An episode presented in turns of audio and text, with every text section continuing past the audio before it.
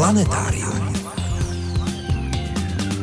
Klouky, mlínky i další kamenné artefakty z dávných časů, zvané makrolity, byly dlouho na periférii zájmu badatelů.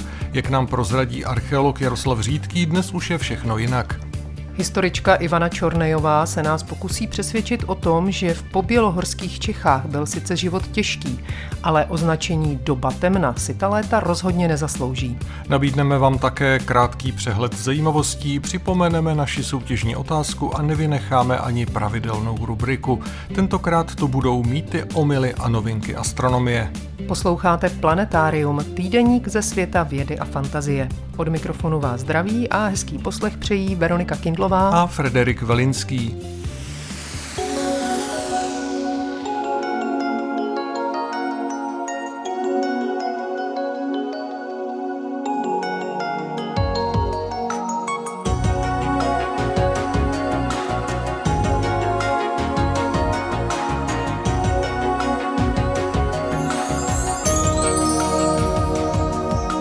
Začneme přehledem zajímavostí ze servisu České tiskové kanceláře.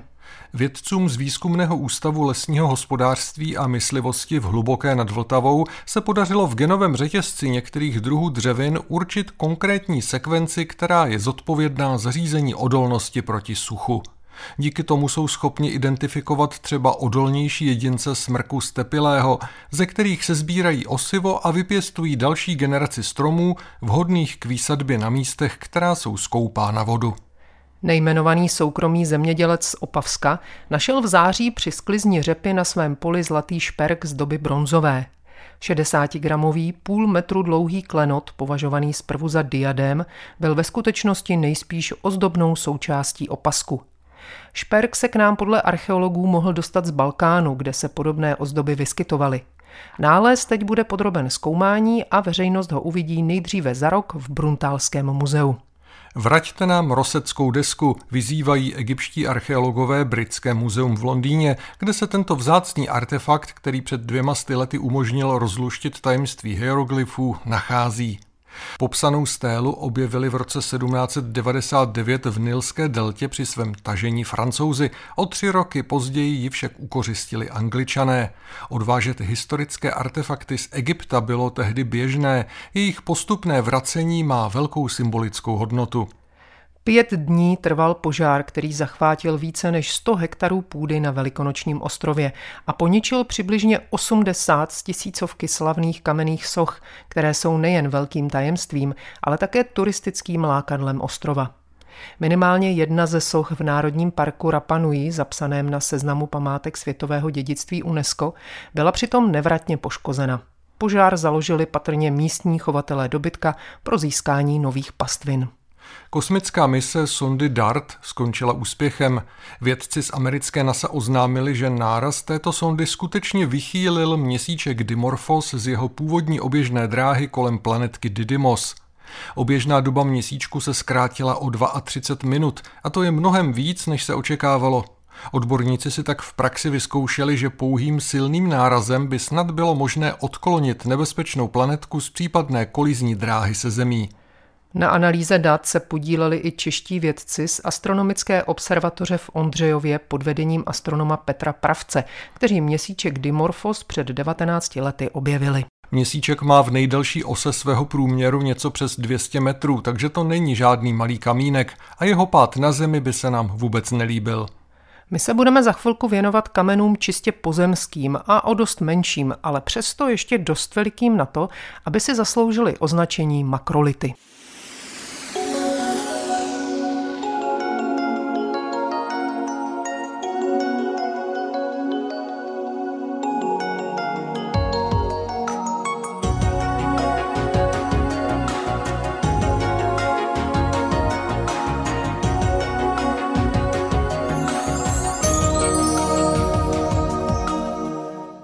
Používání nástrojů není jen doménou lidí, pomáhají si s nimi i někteří další savci a dokonce i ptáci. Aby se například dostali k chutným ořechům nebo do ulit plžů, tlučou s nimi o tvrdou podložku. Nástroje používají některé druhy opic, třeba malpa kapucínská nebo makak dlouhoocasí, mořské vidry až pět druhů ptáků, mezi nimi známé novokaledonské vrány a dokonce i chobotnice. Pouze člověk a jeho nejbližší příbuzní, třeba šimpanzi, však věnují výběru vhodných surovin a úpravy nástrojů větší péči. Mnohé z těchto nástrojů, vyrobených z kamene, řadí vědci mezi takzvané makrolity – a protože kámen patří mezi suroviny nejlépe odolávající času, představují tyto artefakty často nejstarší a vždy velmi cené svědectví o životě našich předků. Planetáriem vás stále provázejí Frederik Velinský a Veronika Kindlová.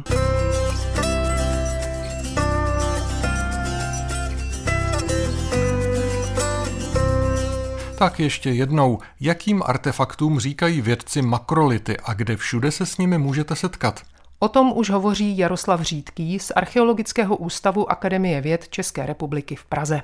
Tento trochu krkolomný termín v češtině označuje artefakty vyrobené ze specifických surovin kamenných, u kterých byla důležitá tvrdost, soudržnost, určitá textura a výdrž. Ten termín vystihuje vlastně i jejich velikost. Oni jsou o něco větší než ty známější artefakty vyrobené technologiemi za pomoci štípání kamene. Jsou o něco větší a setkáváme se s nimi od samého počátku rodu Homo, už někdy kolem doby před dvěma a půl miliony let, možná i déle. Mohou být použity kameny přírodního tvaru, které sbírali naši předchůdci třeba v korytech řek a potoků a ad hoc se jim hodili pro různé otloukání, drcení a o něco později byly přizpůsobovány jejich tvary za pomoci jednak toho otloukání, ale potom také broušení, takže někdy jsou označovány také jako broušené artefakty. Makrolity se objevují na sídlištích a dalších typech nalezišť téměř po celém světě. Absolutně nejčastěji se objevují vyrobeny z kamenů vulkanického původu. Třeba na předním východě jsou to různé bazalty, tedy čediče. Ve střední Evropě u nás jsou to nejčastěji různé usazeniny, pískovce, křemence, slepence. Záleží samozřejmě na výskytu těch místních surovin, co mají k dispozici.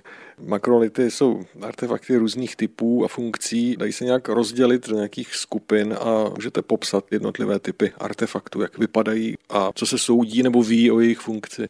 Jedná se o nejstarší artefakty, které vůbec máme k dispozici, protože jsou vyrobeny z kamene. My samozřejmě tušíme, že větší část té hmotné kultury používané člověkem byla vyrobena ze surovin organického původu.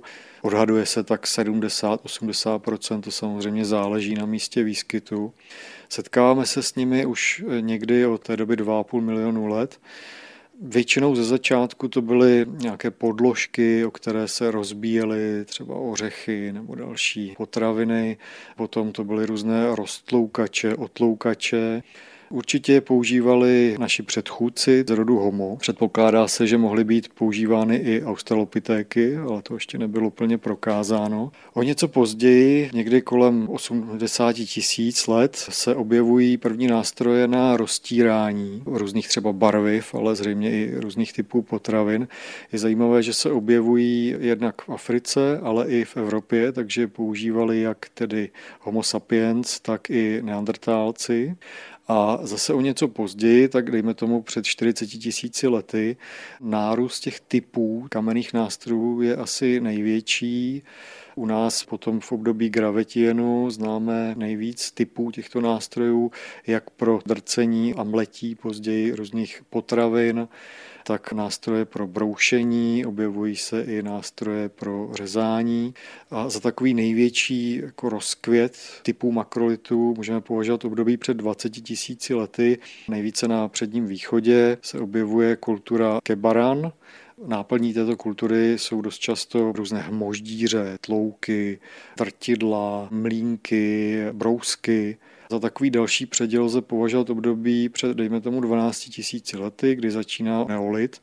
Tam dochází postupně k úbytku třeba těch moždířů, tlouků a naopak narůstá podíl dvoudílných kamenných mlínků. Mění se jejich velikost, jsou různé tvary v různých koutech světa, ale dá se říct, že tento základní typ ručních kamenných mlínků se nemění až někdy do nějakého 8. století před naším letopočtem, kdy se poprvé setkáváme s takzvanými rotačními mlínky, které se u nás objevují tedy až v období mladší doby železné, v období laténu, které spojujeme s těmi historickými kelty.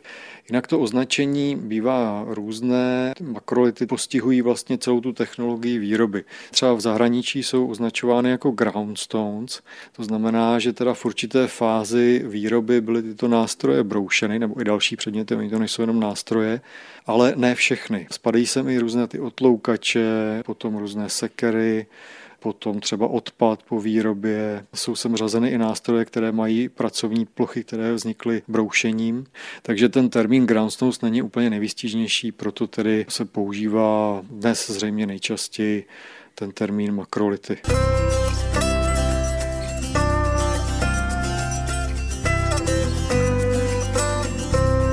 Kamenné artefakty, označované jako makrolity, jsou významnou složkou každého archeologického výzkumu, říká archeolog Jaroslav Řídký. Co všechno jsou vědci díky nim, anebo přímo z nich, schopni zjistit a jakými metodami? Používají se jednak eh, k určení subsistenčních aktivit, to znamená aktivit spojených s úpravou jídla různého typu.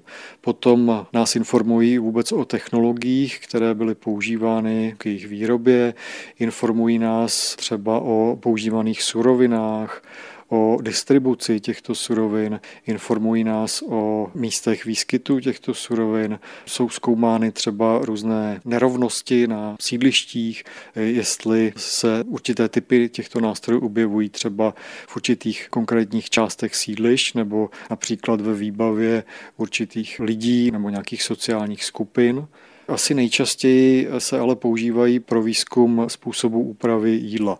Když budu konkrétně mluvit o té skupině těch dvoudílných kamenných mlínků, nebo on se jim někdy říká zrnotěrky, drtidla, drtiče, nebyly využívány jenom pro drcení zrn, ale i dalších materiálů. Víme o drcení barvy, pigmentů, i třeba soli nebo různých rud, něděných a tak dále.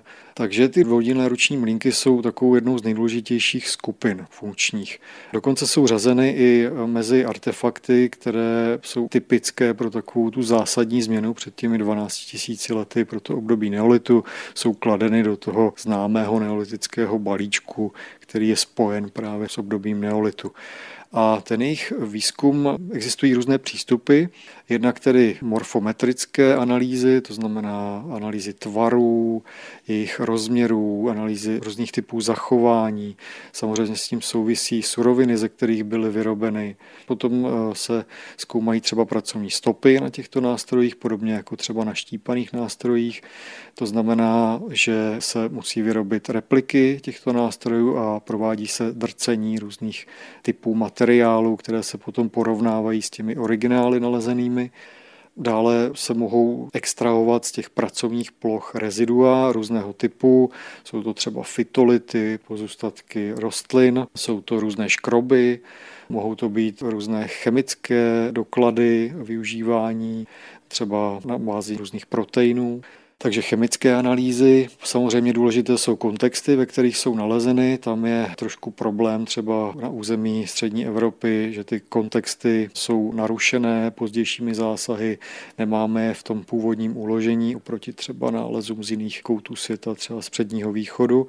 Potom samozřejmě, jak už jsem zmínil, experimentální archeologie, která zkoumá kromě pracovních stop taky výrobu těchto nástrojů, jak to dlouho trvalo, co vlastně obnášelo celý ten proces výroby, jaké pracovní stopy to zanechalo, jak se dají rozlišit výrobní stopy od pracovních stop. Metodologie analýzy makrolitů není využívána jenom pro studium materiálních pozůstatků člověka, ale využívána třeba překvapivě i v etologii, ve studiu chování zvířat, například třeba šimpanzů. Je prokázáno, že ve střední Africe se vyskytují různé skupiny šimpanzů, které používají různé typy nástrojů, v západní Africe to jsou dost často kamenné nástroje, které využívají pro rozbíjení právě různých ořechů a dalších typů potravin a byly prováděny právě experimenty, které měly zjistit, jak probíhá třeba proces učení těch mladších jedinců, jakým způsobem jsou vůbec schopni tyto nástroje používat, jestli používají ty samé nástroje třeba opakovaně a kteří ty jedinci je využívají, že to jsou poměrně zajímavé výzkumy, které prokázaly určité schopnosti, o kterých se přednedávnem vůbec nevědělo.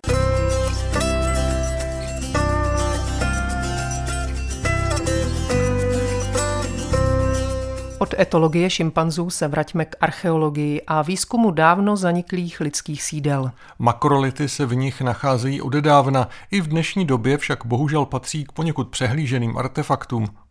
Nejsou zkrátka na pohled tak atraktivní jako kamenné sekery nebo štípané nástroje.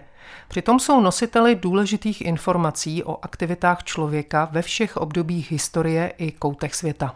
Badatelé na to přicházeli postupně, tak jak se rozvíjely a modernizovali metody vědecké práce, říká archeolog Jaroslav Řídký. Za takový předěl v tom výzkumu lze považovat konec 80. let, začátek 90. let minulého století, u nás je to třeba spojeno s výzkumy na známé neolitické lokalitě v Bilanech Kutné hory.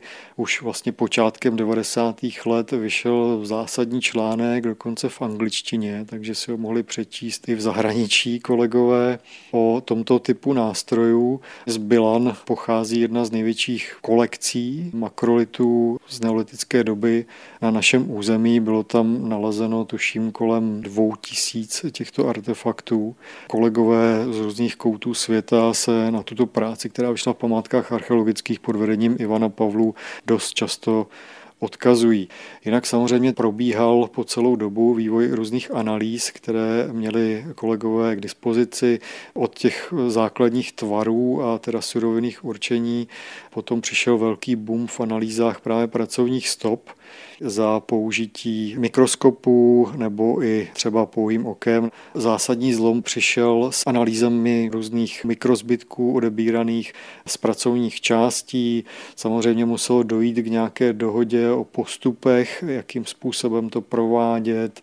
Zlepšovaly se zobrazovací možnosti. Po roce 2000 vznikaly různé pracovní skupiny, jednak tady na předním východě, ale dlouhou tradici třeba můžeme vidět výzkum makrolitu i v USA, kde mají k dispozici jednak tedy samozřejmě artefakty ze starších dob, ale mohou je porovnávat i s artefakty, které byly ještě vlastně dodedávna využívány těmi původními obyvateli Ameriky. A co střední Evropa? Přinesl výzkum makrolitů v našich končinách něco nového, zajímavého? Archeologie patří k oborům, kde se stále něco děje, i podle Jaroslava Řídkého. V Evropě probíhají výzkumy jednak těch eh, makrolitů přímo na sídlištích, ale potom třeba i míst, kde eh, docházelo k dobývání surovin pro výrobu makrolitů a byly zkoumány různé ty operační řetězce výroby a další distribuce.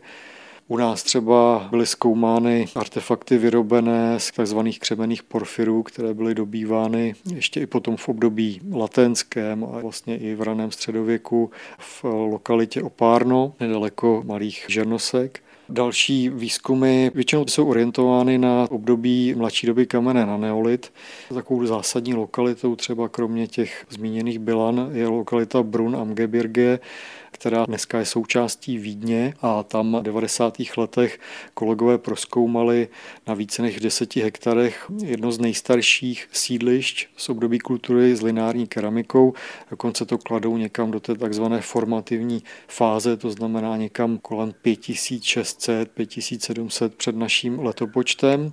A tam je třeba taková zajímavost, že na všech těch deseti hektarech bylo objeveno všeho všudy 70 artefaktů, těch makrolitů, a z toho bylo jenom 15 dvoudílných mlínků což ukazuje na docela zajímavou věc, že to drcení obilných zrn, které my si spojujeme nejčastěji s obdobím neolitu, které vlastně takovou jako ikonickou záležitostí pro období neolitu, nebylo až zas tak častou činností, kterou naši předci prováděli. Potom, když se podíváme i na jiné lokality, tak podíl těch kamenných mlínků vlastně je poměrně nízký. Může to být samozřejmě způsobeno různými důvody, buď si tehdejší obyvatelé ty nástroje tak cenili, že si je prostě chránili a odnášeli sebou třeba na jiná místa, nebo došlo k jejich poměrně rychlému opotřebování, rozbití, odhození ale další možností je, že prostě ta naše představa o tom, jakým způsobem byly ty potraviny v období neolitu zpracovávány, může být v tomhle směru milná. Bude to chtít zkrátka další výzkum za použití nejmodernějších metod a makrolity jsou pro ten účel stejně vhodné jako kterékoliv další pravěké artefakty. Naši badatelé, kteří se výzkumem makrolitů zabývají, nepracují jen s domácím materiálem, jezdí na výzkumy i do zahraničí. O českých výzkumech v Súdánu jsme si před časem v planetáriu povídali a jistě se k ním časem vrátíme. Novinkou pro vás může být skutečnost, že čeští archeologové výjíždějí za výzkumy třeba i do Turecka. Mezi nimi i Jaroslav Řídký z Archeologického ústavu Akademie věd České republiky v Praze, se kterým jsme si dnes povídali především o makrolitech. K jeho práci v Kapadokii v centrální části Turecka se vrátíme v některém z příštích pořadů.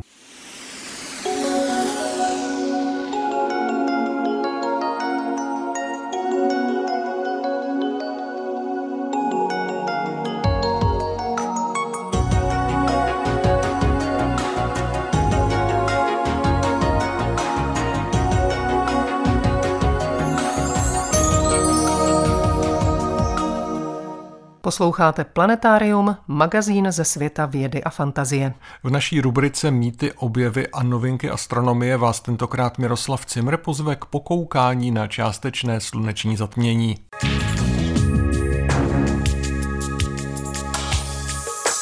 Občas uděláme v naší rubrice o objevech astronomie výjimku. To, když se blíží nějaká zajímavá událost nebo úkaz na obloze.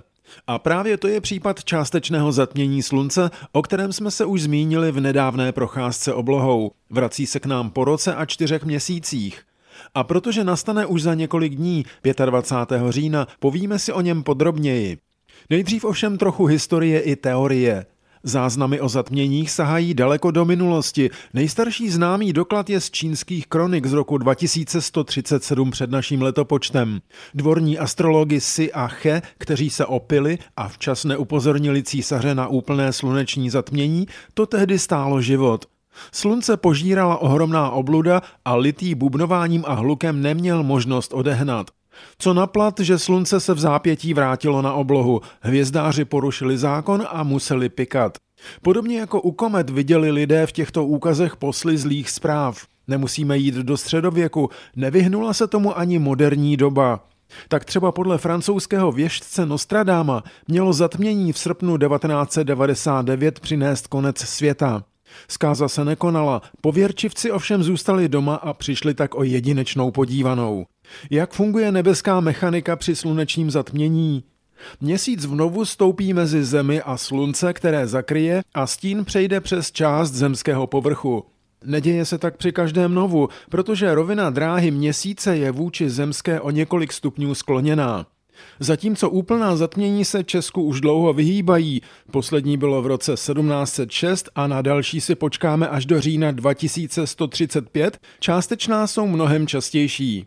Je úžasné, že je astronomové dokážou na desítky i stovky let dopředu předpovědět a vypočítat s přesností na minuty i sekundy. O nadcházejícím zatmění, které uvidíme v Česku v celém jeho průběhu jako částečné, díky nim víme, že pro oblast Ústí nad Labem odstartuje v úterý 25. října v 11 hodin 11 minut a 54 sekundy středoevropského letního času.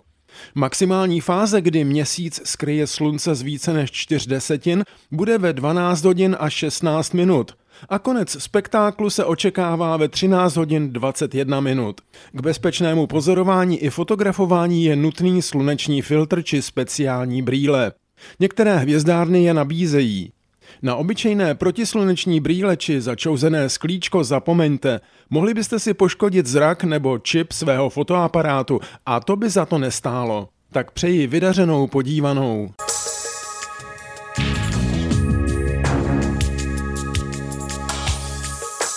Texty pravidelných rubrik najdete v plném znění na našem webu. Rozhovory z pořadu se tam nacházejí také ve zvuku a částečně i v textovém přepisu. Naše adresa je rozhlas.cz lomeno planetarium. Na webu najdete i naši soutěž.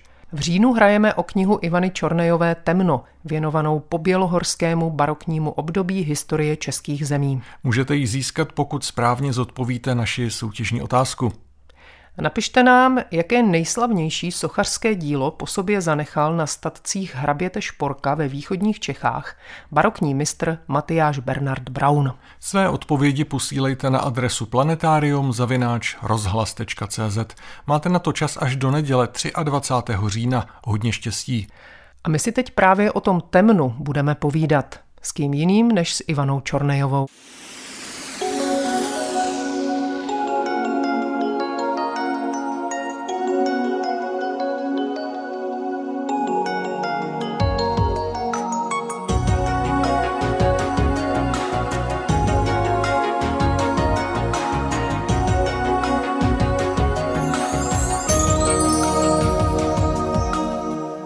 O temno nebudeme tento měsíc jen soutěžit, budeme si o něm i povídat s Ivanou Čornejovou, autorkou stejnojmené publikace, která může vhodně doplnit vaší knihovničku. Historička Ivana Čornejová se zabývá kulturní historií, dějinami školství, především ve vztahu k Pražské univerzitě a církevními dějinami 16. až 18. století. Ona takzvaná doba temna bývá na svém počátku tradičně ohraničována bitvou na Bílé hoře roku 1618 a její konec se vztahuje k probouzejícímu se osvícenství 18. století. Nemálo historiků však už dnes říká, že temno vlastně žádným temnem nebylo. Že to všechno je jen jakási mylná projekce, chybný výklad a matení pojmů. Planetáriem vás i nadále provázejí Veronika Kindlová a Frederik Velinský.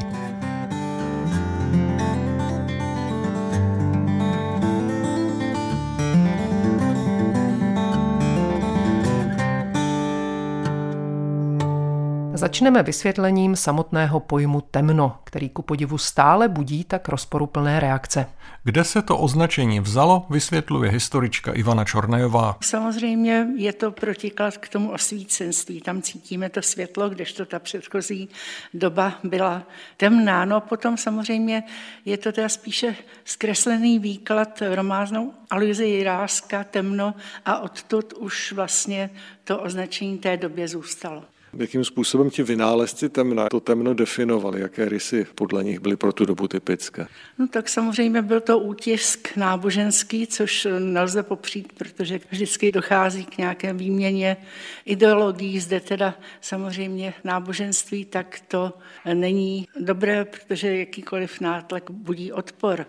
No a pochopitelně k tomu se přidružovalo, to už zcela nesprávně, i útlak národnostní, protože se tvrdilo, že už tehdy dochází k poněmčování, což nebyla pravda. Ona sice v obnoveném zřízení zemském byla zrovnoprávně čeština s Němčinou, ale to znamenalo spíše, že měly být opravdu postaveny na roveň, protože do té doby byla Němčina tím jazykem, který byl spíše utlačován. Za počátek doby temna se považuje bitva na Bílé hoře, chápaná u nás tradičně jako tragický předěl. Dá se ve stručnosti říct, jaké měla bezprostřední následky? No tak oni ty bezprostřední následky se projevily spíš později. Samozřejmě úplně prvním následkem bylo, že král Friedrich Falcký téměř okamžitě po bitvě s celým svým dvorem utekl a nejen to, ale on nechal na Pražském hradě i takzvanou falskou kancelář, kde byly různé velmi důležité dokumenty, které potom mohly eh, někomu i dokonce přitížit. Ale Samozřejmě ty důsledky se projevovaly postupně, že byla vydávána potom opatření proti nekatolíkům, muselo docházet k nucené emigraci nebo zbavení majetku a tak dále a tak dále.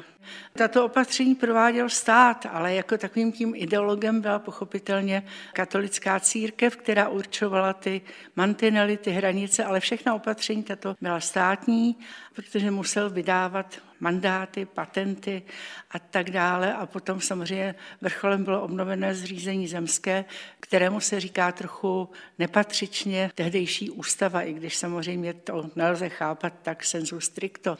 Ale navzdory tomu, že byla tato opatření, že docházelo k emigraci tak ještě až do 80. let 17. století jsou u nás jasně doložitelné a patrné zbytky nekatolického obyvatelstva. Dokonce jsem se setkal s názorem po té Bílé hoře, že došlo k něčemu, co by se snadlo označit v uvozovkách jako genocida české inteligence. Je to vůbec možné říct něco takového? No to bych rozhodně neřekla. Jako samozřejmě někteří představitelé české inteligence museli zemi opustit, vévodí jim jedno jméno a to je Jan Amos Komenský. Ale jinak eh, samozřejmě ta inteligence, která zde zůstala nebo přicházela zase i do země odinut, protože tady byl dost jako výměna v té inteligenci, takže musela být katolická, ale aby tam byl nějaký pokles vzdělanosti nebo pokles intelektuální úrovně, o tom hovořit nelze. Když se vrátíme k těm emigrantům, nekatolíkům, k jakým konfesím se hlásili ti, co museli odejít? Ti, co museli odejít, nejprve to byli čeští bratři, kteří byli pro Vídeň, teda vůbec pro katolíky zcela nepřijatelní. A potom to byli i utrakvisté, ti, kteří se hlásili k té takzvané té české konfesi, vyznavači přijímání podobojí pro lajiky. No a nakonec to byli i luteráni, kteří tedy byli dost dlouho spíše šanováni a to zejména kvůli tomu i třeba že v pohraničí, kde žilo hlavně německy mluvící obyvatelstvo, tak eh, byly potřeba jako různí specialisté. Třeba hodně dlouho byli tolerováni luteráni, kteří pracovali v dolech, ať teda v Kutnohorských nebo v Jáchymově. A dlužno říci, že i ti, jak utíkali za hranice, tak potom měli s konfesí trochu problémy, protože právě třeba jak čeští bratři, tak i ti utrakvisté, kteří byli asi nejpočetnější, naráželi na to, že museli třeba přijmout luterství, což jim taky moc nekonvenovalo. No a zejména tam byly potom i třeba jazykové přehrady, takže to bylo problematické, jak zůstat, tak odejít tehdejší době bylo zcela běžné, že na určitém území platila vždy jen jedna konfese, tedy že všichni museli vyznávat stejné náboženství. Bylo to skutečně tak. Povinné katolictví rozhodně nebyl český vynález, potvrdila mi Ivana Čornéjová. V říši platilo už od roku 1555 pravidlo čí země toho náboženství, což u nás neplatilo, protože právě až do těch 20. let 17. století tady byla společnost nábožensky velice různorodá. My teda přesně nevíme, kolik procent obyvatelstva se hlásilo k té které víře, ale víme zhruba tak, že třeba více katolíků žilo na Moravě nebo v západních Čechách, v okolí Plzně a potom i Českých Budějovic na jihu. A Morava zůstávala vždycky více katolická. No a jak jsem říkala, to pohraničí bylo luterské ve směs a kolik bylo utrakvistů, to také těžko říct. A ty se ještě štěpili na novoutrakvisty a staroutrakvisty a ti staroutrakvisté dost inklinovali k té katolické církvi, čili tam ten přechod asi nebyl tak dramatický. Odcházela inteligence, odcházela šlechta, ale co ti obyčejní lidé, kteří byli vázáni k nějakým pozemkům, byli to rolníci, měli své nějaké, řekněme, pány? No, ti samozřejmě neměli tuto volbu, i když potom se stalo třeba až mnohem později, v druhé polovině 17. století, že je doloženo, jak jedna vesnice v Podkrkonoší se najednou všichni dohodli a odešli, že půjdou za hranice, kde tedy očekávali, že je přijmou s otevřenou náručí. No samozřejmě se to nestalo, protože měli svých podaných dost, takže oni se potom museli vrátit a dokonce se jim nestalo, dlužno říci, vůbec nic. Ani u té šlechty to nebylo tak úplně striktní. Stávalo se, že třeba odešel do emigrace pán, muž tedy, hlava rodu, ale ženy zůstávaly dlouho a mohly zpravovat statky a když jako ty statky byly přepsány na manželku, tak dlouho nedocházelo k žádným konfiskacím. Čili často třeba muž odešel, žena zůstala, často i s rodinou a výnosy z panství posílali za hranice. Už jste se zmiňovala o Janu Amosi Komenském jako takové nejznámější osobnosti, která musela opustit Čechy. Můžete jmenovat ještě nějaké další takové zástupce české inteligence nebo třeba umělce, kteří odešli odsud? Z té inteligence bych jmenoval třeba alespoň Pavla Stránského. Ti umělci odcházeli třeba Václav Holar, eh, rytec a malíř odešel, ale pak se zase vrátil. Dokonce Karel Škréta také odešel do zahraničí, ale naopak Itálii se přimknul ke katolicismu, takže se zase vracel. Eh, myslím, že mnohem více potom právě představitelů jak inteligence, tak umělců sem přicházel. To je zcela markantní i podle jmen, samozřejmě jak šlechty, tak umělců. Usazovali se zde rodiny z Bavorska, třeba Itálie, Španělska a ti potom tady se uchytili a třeba v druhé, třetí generaci už se hlásili k českému obyvatelstvu.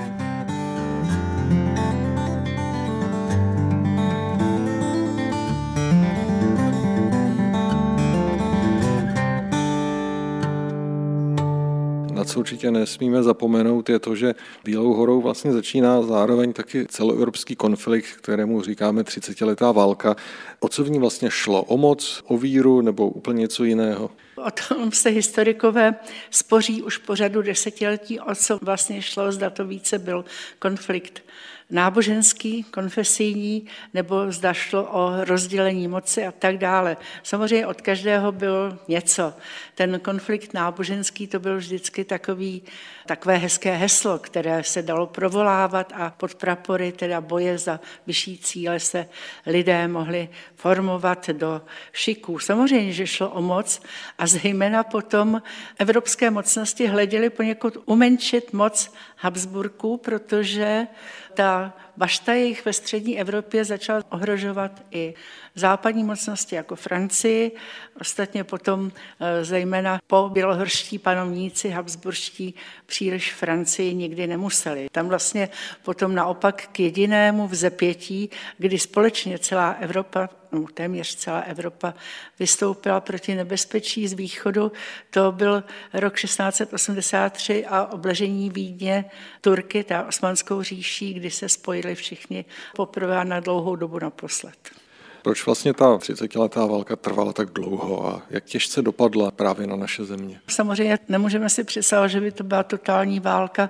Jako známe z pozdějších dob, ty konflikty byly oddělené a stěhovaly se po celé Evropě, ale bohužel právě české země kvůli svému položení v tom středu Evropy byly svědkem různých tažení mnohokrát. A při průtahu vojsk to bylo úplně jedno, zda je to armáda takzvaně domácí nebo nepřátelská, protože jednak polnosti byly ničeny, jednak samozřejmě obydlí. I když musíme si uvědomit, že pokud ta společnost není technicky tak rozvinutá, tak ta její obnova je vlastně snažší, než by tomu bylo, nedej bože, dnes. Ale české země byly jedním z nejvíce postižených regionů a třeba úbytek obyvatelstva byl dohnán až ve druhé polovině 17. století. To nebylo, že by jenom byly zaznamenány ztráty v přímých střetnutích, ale zejména různé epidemie, nemoci, které samozřejmě obyvatelstvo zachvacovaly a potom i nedostatek samozřejmě potravin, protože vojáci rekvírovali, aby měli pro sebe zásobování. Čili těch prvků tady bylo hodně, co se podepsali a ještě potom vlastně dlouho po skončení, tom oficiálním skončení 30. leté války v roce 1648 se potulovali po Evropě takzvaní marodéři, takoví ti vysloužilci, kteří se nechovali zrovna příliš decentně vůči obyvatelům. My máme vlastně o tom stavu českých zemí docela dobré záznamy v té takzvané Berní rule. Co všechno se z ní můžeme dozvědět? Berní rule to je vlastně první takový systematický katastr, kde je soupis teda samozřejmě půdy podanské. Můžeme se tam dozvědět jednak samozřejmě rozlohu polností, co se kde pěstovalo, jaká zvířata hospodářská se chovala A pak také jsou zmínky i o náboženství a to tedy nejen v tom katastru, ale zejména ještě bych upozornila na jeden takový velmi důležitý pramen, to je zase dílo arcibiskupství, jmenuje se to soupis podaných podle víry, je to z 50. let 17. století a každý, kdo na to není připraven, se udiví, kolik nekatolíků zde žilo. Nebo oni byli nekatolíky a tam je rubrika třeba Zda se hodlají tedy obrátit, což každý mohl slíbit slibem nikoho nezarmoutí. S koncem 30-leté války období takzvaného temna neskončilo, pokračovalo dál. Za jednoho z hlavních činitelů temna se tradičně označovala právě katolická církev. Zdůrazňovala se především role jezuitského řádu těch, jak psal Karel Havlíček Borovský, lítých hubitelů českých knížek. Bylo to oprávněné? Podle Ivany Čornejové si jezuitský řád za svou pověst může do jisté míry sám. Víc si o tom povíme v příštím planetáriu.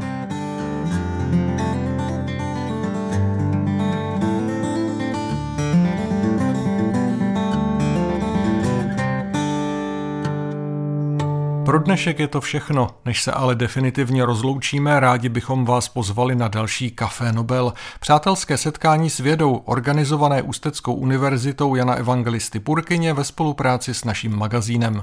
Ve čtvrtek 20. října od 18 hodin bude na Teplické hvězdárně hostem fyzik a popularizátor vědy Stanislav Daniš.